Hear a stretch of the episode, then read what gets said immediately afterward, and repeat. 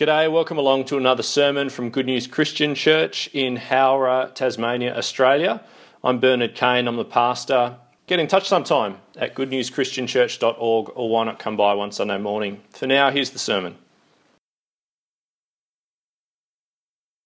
Well, folks, a, a Good Friday sermon, um, if it's going to be worthy of the name and worthy of the day, a Good Friday sermon won't skirt around the darker realities of life. It's just the topic of the day, isn't it? You can't avoid it if you're going to do it justice. Uh, today we have the heavy task of staring once again, I put it to you, into the abyss of that first Good Friday at a truly evil and diabolical um, string of events back then that tradition, thankfully, um, sets before us year by year. Now, for most of us, of course, we follow along with that story um, as believers. Uh, we aren't just observers, we aren't disinterested readers, unfeeling. No, our hearts are very much in it. This is our Lord, our God, um, who we're reading about. A man whose love for us led him to lay down his life for us. Um, a God so devoted to us that he would leap into the abyss, as it were, to conquer uh, death and darkness and so take hold of us and wrench us out of it.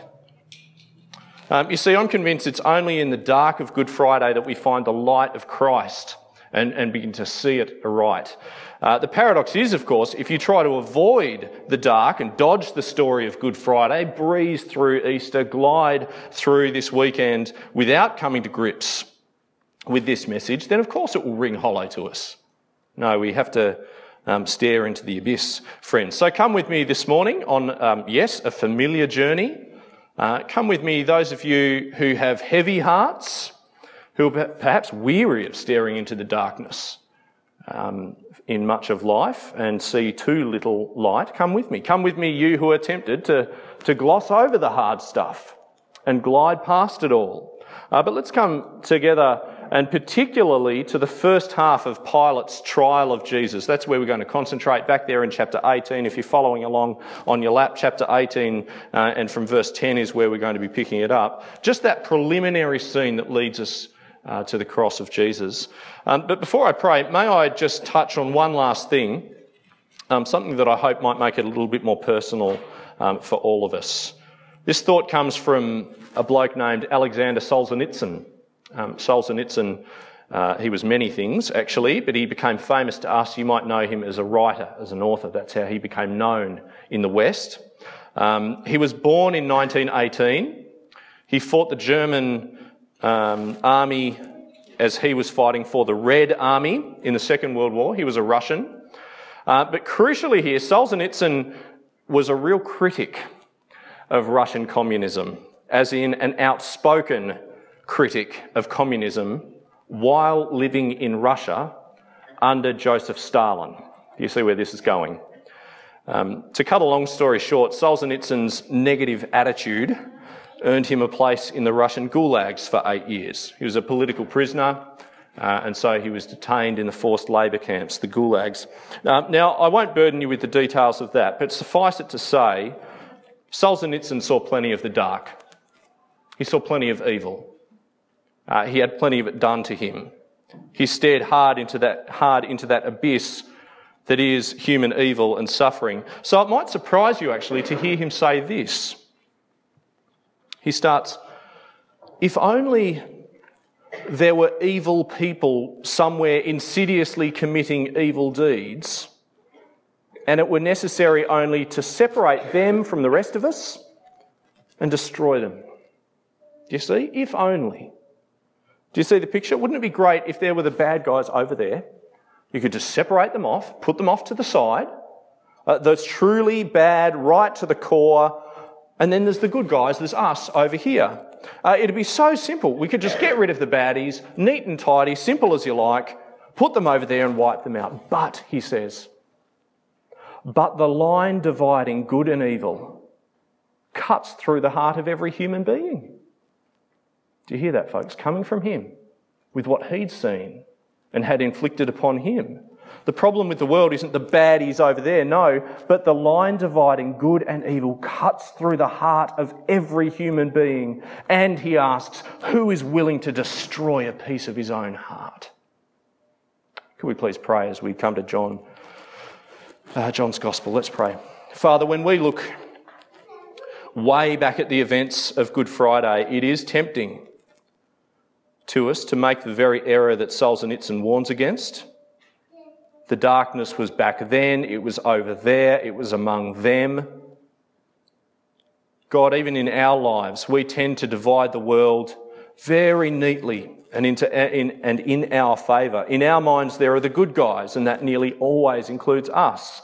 And there are the bad guys, the people who disagree with us, or who are unlike us, or who have hurt us. Father, as we look upon true evil, the events leading to the Lord of life being killed and the light of the world being snuffed out, give us, please, that honest self appraisal to recognise the seed and the fruit of the very same evils in our own hearts and minds and lives this morning. Help us to delve into that. But God, let us not remain there.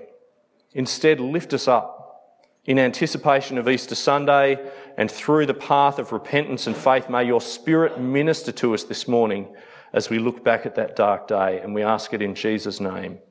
Amen. So, John chapter 18 from verse 28. Um, just so we're just looking at the trial of Jesus before Pilate, or the first part of it. Uh, John chapter 18 and verse 28. I'm hoping that we can answer two questions today. Uh, really, two questions. The first one is the obvious one. Um, how on earth did things go horribly wrong, so horribly wrong, in a Roman court of law that by the end they would send Jesus off to be executed. Jesus, yes, a king, um, but one that they know was no threat to Roman rule whatsoever. Um, and by the end, so they'd send Jesus off to be executed, and by the end, they would release, get this, not just a credible threat to Roman rule, um, but a man convicted, a man proven guilty of rebellion. Wait, isn't that the very definition of the threat that they're allegedly trying to suppress by crucifying Jesus? Do you see?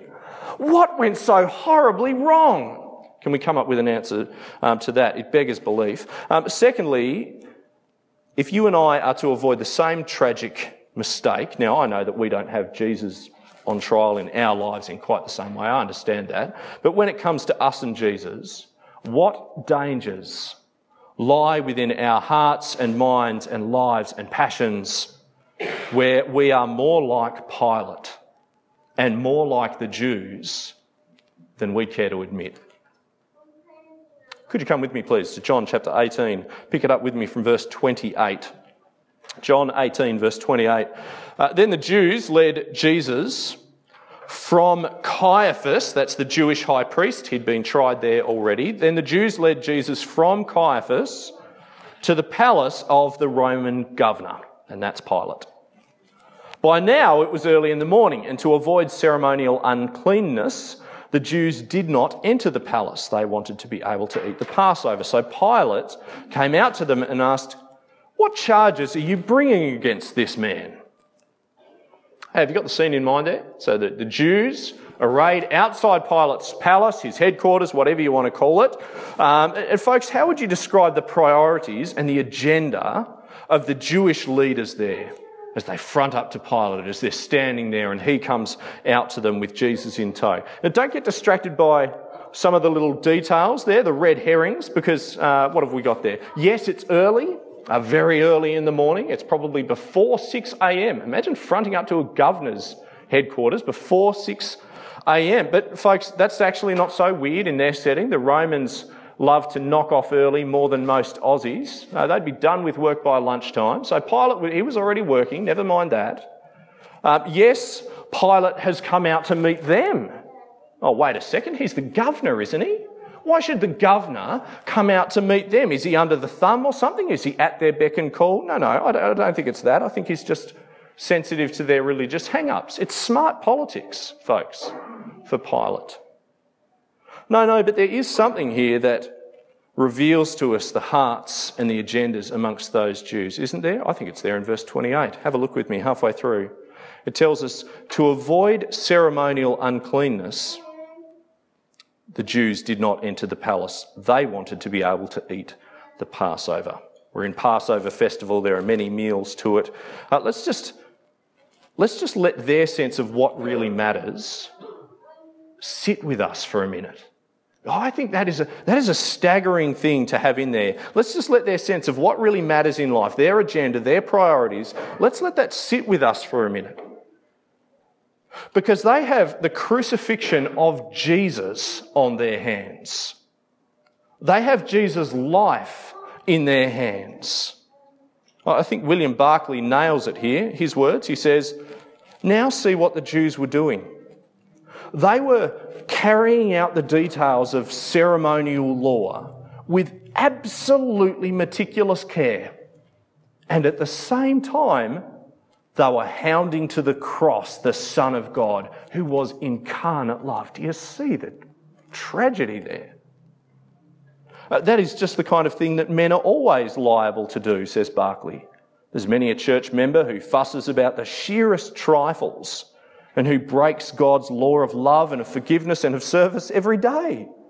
There's even many a church in which the details of vestments, furnishings, ritual, ceremonial are attended to with the most detailed care, and where the spirit of love and fellowship are conspicuous only by their absence. One of the most tragic things in the world, says Barclay, is how the human mind can lose its sense of proportion and its ability to put first things first. I think that's a good read of human nature, isn't it? And I think it's a great summary of what's gone on here outside the palace, fussing over meaningless made up laws. I don't even think they're talking about Old Testament laws particularly here. I think they're talking about their traditions and rules instead of attending to the actually important matter of the life and death of Jesus Christ. We wouldn't make the same mistake, would we? It's not just a trap for the religious, is it? Uh, today, we have a day to weigh up the death of the Son of God for us. I mean, today, Good Friday. That's what today's for in our culture, isn't it? So let me ask you is that the first, is that the most pressing? Is it the most urgent matter for you to attend to in your heart today? The significance of the death of Jesus in your life. Well, you've made it to church, so that's a good start. Very often, when it comes to Jesus, I get the impression that for some of us, for some of us, that almost literally anything will do as a distraction if it means that we don't have to do business with Jesus. May I urge you today, don't make that mistake. Don't make the mistake of the Jews there. Uh, let's keep moving. Let's keep moving. Have a listen to their, their bickering and their politicking now. It just kind of goes on and on, actually. Uh, from verse 29. So Pilate came out to them and asked, What charges are you bringing against this man? Just listen how they talk past one another. If he were not a criminal, they replied, we wouldn't have handed him over to you. Pilate said, Take him yourselves and judge him by your own law. But we have no right to execute anyone, the Jews objected. This happened so that the words of Jesus um, that he'd spoken, indicating the kind of death he was going to die, would be fulfilled. Pilate then went back inside the palace, summoned Jesus, and asked him, Are you the king of the Jews? Did that strike you as weird before? See how they're talking past one another? Does that strike you as, as one of the most odd conversations that you come across in Scripture? Because they fight like cats. It's almost like they're shadow boxing um, as they um, sort of, there's hardly, uh, it's hard to find a straight answer in that entire conversation. But at the end there, at the end there, then Pilate comes through with this, what, is he a mind reader? How did he know to ask that question? Are you the king of the Jews? How did he manage to pinpoint with such razor sharp focus such an incisive question based on that argument that he's just had with the Jews? Does that strike you as a weird thing?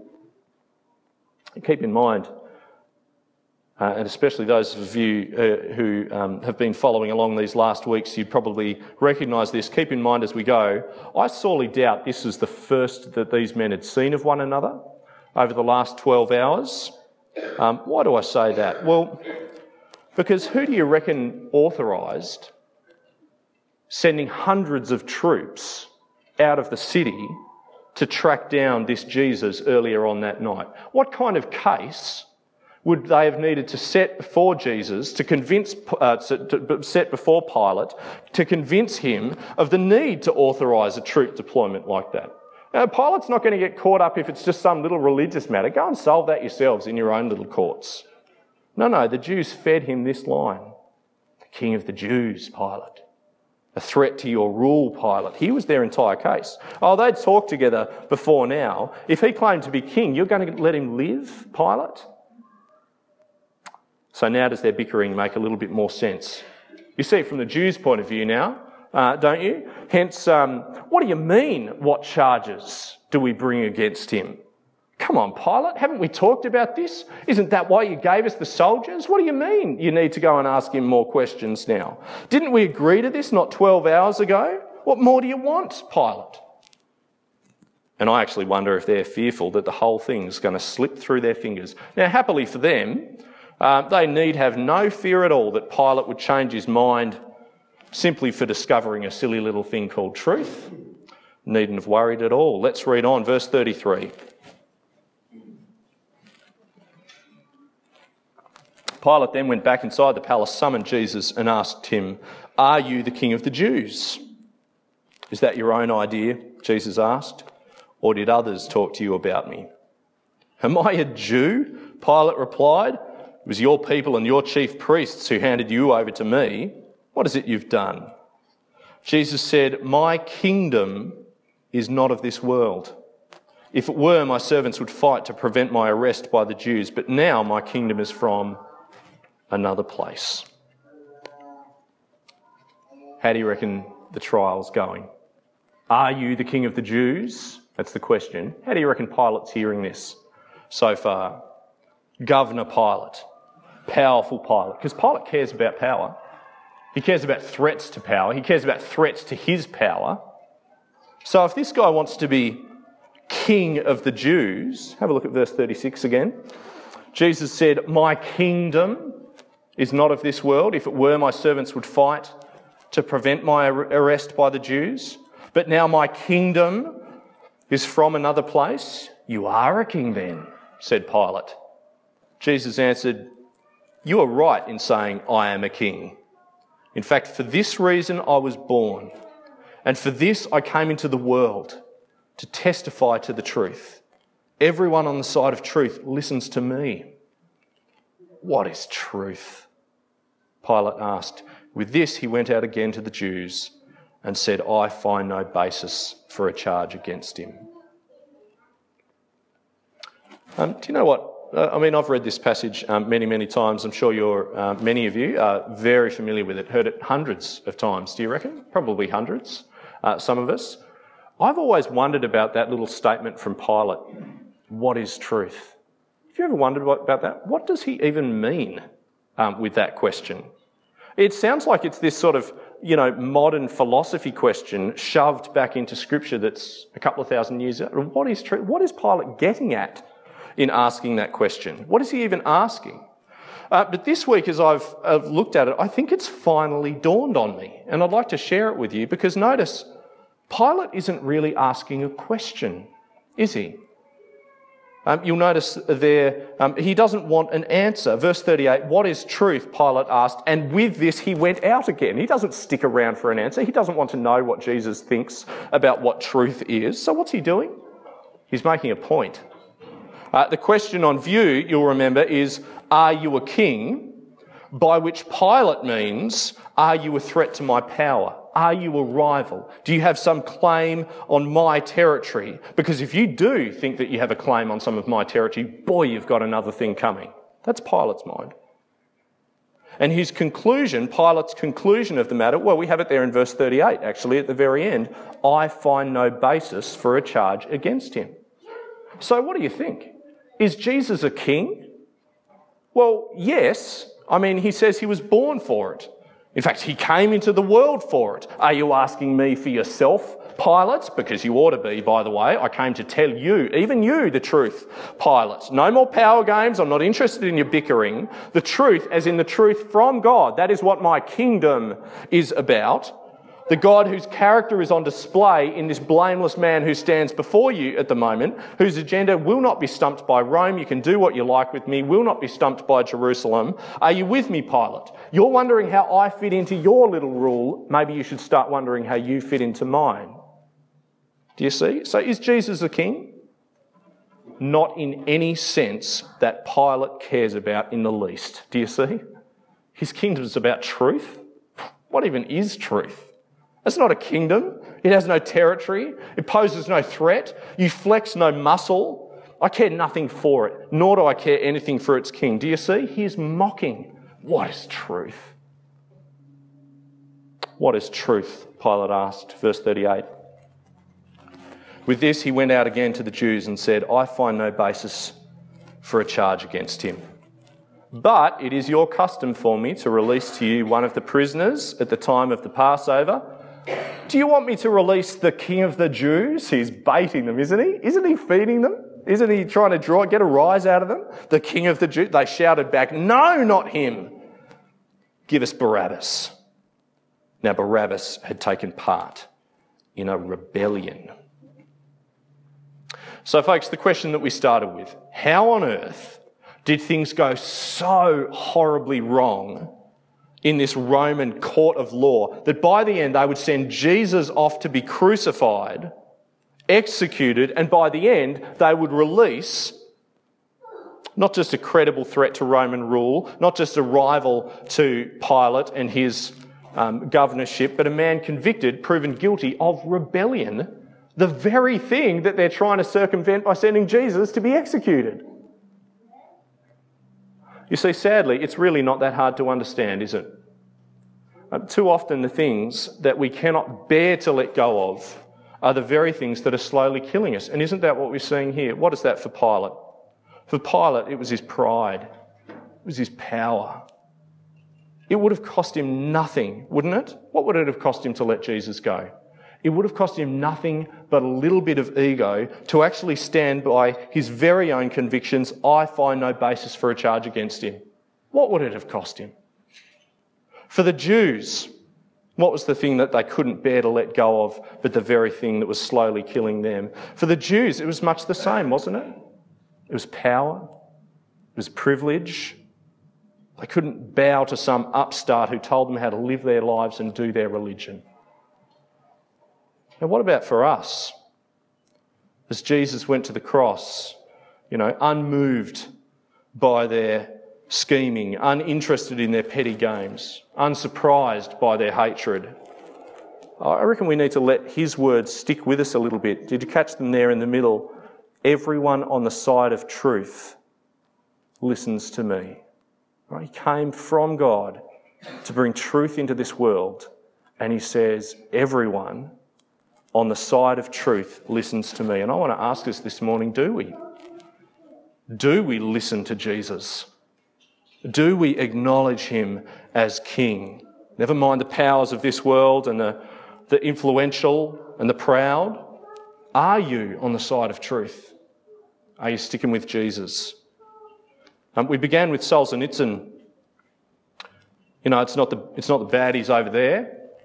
You can so neatly um, cordon off. Rather, the line dividing good and evil cuts through the heart of every human being and who is willing to destroy a piece of his own heart?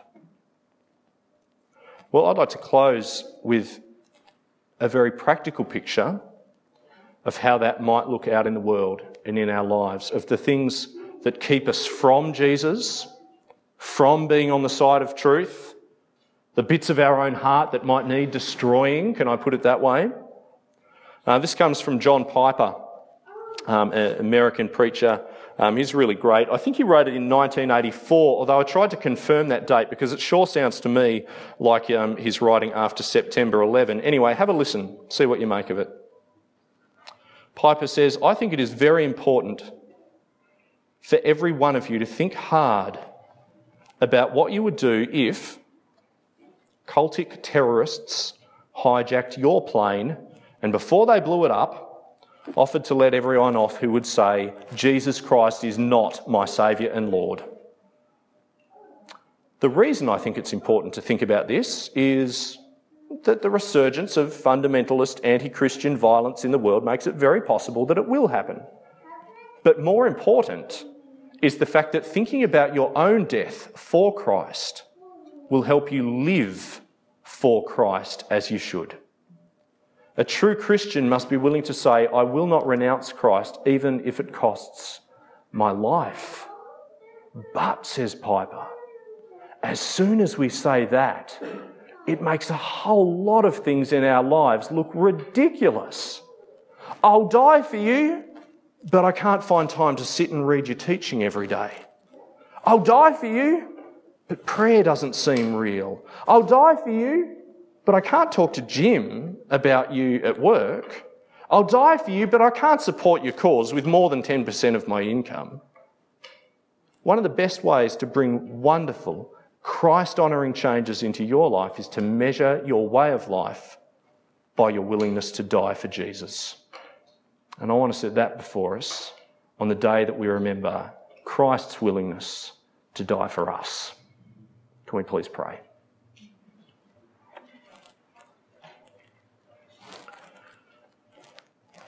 Our loving Heavenly Father, we look on Jesus heading to the cross, that lonely path, and we look upon the truth that came from heaven and lived amongst us. Christ died to save sinners, sinners like us. We confess openly before you, our God, that our focus and our drive is too rarely the love of Jesus for us and his death and our forgiveness in him and our indebtedness to him and a passion to live life like his, you know, unfazed by petty obsessions and power plays and unimpressed by supposedly influential and special people with their agendas in our lives and for our lives. God, we've instead squabbled. We've got things all out of proportion. We've cared only for Jesus insofar as he doesn't upset our little apple cart. We remember today that mankind's colours were on display back there on Good Friday. In that trial, our colours. And they were very dark indeed. But we also remember, Father, that the truth from heaven was on display. And in that we take heart. In that we rejoice. In the man who stood at the centre, and especially the man who hung from the cross for us. Lord God, we pray, uh, we praise you, rather, that his end at the cross was not the end, and it's not our end by faith in him. So, Father, lift those amongst us, please, those whose hearts are heavy. Lift them with the hope of Sunday, with all that means both for the grave but also for this life, a completely clean sheet, thorough forgiveness, absolute freedom to stand before you, O Lord, our God and Father. Lift those amongst us, Father, whose eyes have drifted from Jesus, lift their eyes again to Him and grant them, please, give them the resolve to join the side of truth. Lift those amongst us, O God, well, all of us, that is, whose hearts are a mess of good and bad and the line is too blurred to even see. Lift us out of our conflicted selves, please, and into the people who would walk in Christ's footsteps this Easter. We ask it in Jesus' name. Amen.